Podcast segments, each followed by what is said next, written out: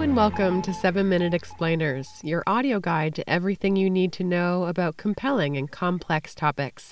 I'm Lauren Hanson, an editor at The Week, and today I'd like to talk about America's new monopolies. In recent years, tech behemoths Google, Facebook, and Amazon have enjoyed just unstoppable growth. Good morning for Bezos uh, as Amazon trades near some all time highs. Zuckerberg says our business is thriving right at the top of the press release. That is practically an understatement. really strong results from Google, lots of ads and lots of clicks. Amazon will be the first trillion dollar company. If analysts' expectations seem to be through the roof, the numbers are also there to back the success. Google, for example, has an 88% market share in search advertising in the US. Facebook and its major subsidiaries, including Instagram, WhatsApp, and Messenger, account for 77% of mobile social media traffic. As for Amazon, well, nearly half of every $2 spent in online retail goes through Amazon. These companies are flush with revenues of tens of billions of dollars, and they're constantly expanding their reach. Google now dominates video thanks to YouTube as well as mapping and personal email. Facebook is building consumer drones and virtual reality sets. Amazon recently bought the upscale grocery chain Whole Foods. This is a game changer. This is it. This is what everybody thought could happen. They will now dominate food within the next two years. By some accounts, what we're seeing is the second Gilded Age where our lives are channeled once again through fewer and fewer companies that are controlled by just a handful of men. This isn't good. Monopolies tend to use their market dominance to eliminate the competition, and this comes at a price to consumers.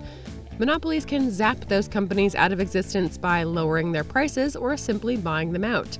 Monopolies can also use economies of scale to eliminate jobs, particularly in the digital era where much of the work can be automated.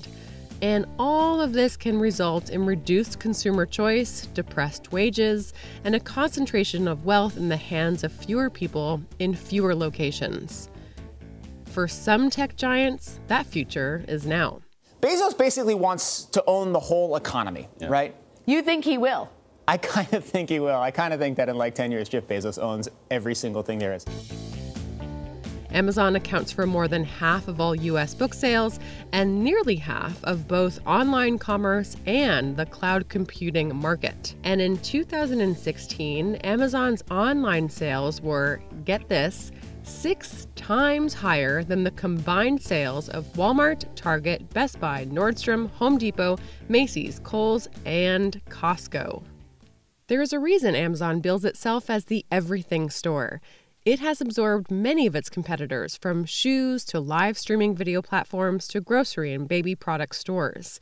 And Amazon can play the game ruthlessly. When it wanted to buy diapers.com and the site initially refused to sell, Amazon just slashed its prices for its own baby products until diapers.com had no other choice. Facebook and Google aren't doing so bad themselves. Facebook has something like 2 billion active users, more than a quarter of the human race. When other social media sites like Instagram and WhatsApp threaten that dominance, Facebook CEO Mark Zuckerberg just bought them out for a cool 20 billion combined. When Snapchat rejected Facebook's $3 billion offer for sale, well, Facebook just got way more Snapchatty. Facebook took what was unique about Snapchat, the disappearing videos, the playful face filters, and retooled them across their platforms, from Instagram to WhatsApp to Facebook Messenger. As for Google, well, its parent company Alphabet acquires an average of one company a week. Meanwhile, more than 1 billion people worldwide use Gmail. This, for all the companies, is a staggering amount of success and such growth has created an enormous amount of wealth for its stockholders and executives. But consumers are still winning too, thanks to the unprecedented convenience of Facebook, Google, and Amazon's various services that we're frankly just eating up.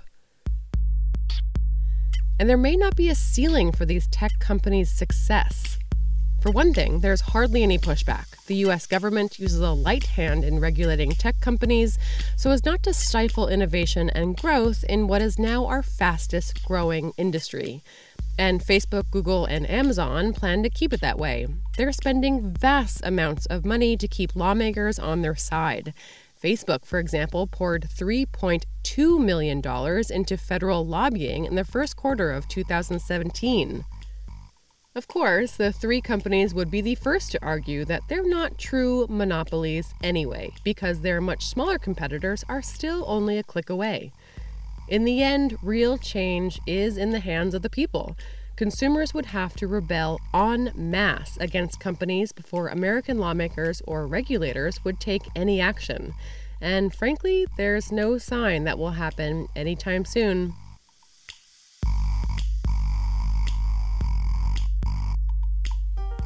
And that does it for this week's episode of 7 Minute Explainers. Look out for new episodes every Thursday on iTunes or wherever you get your podcasts.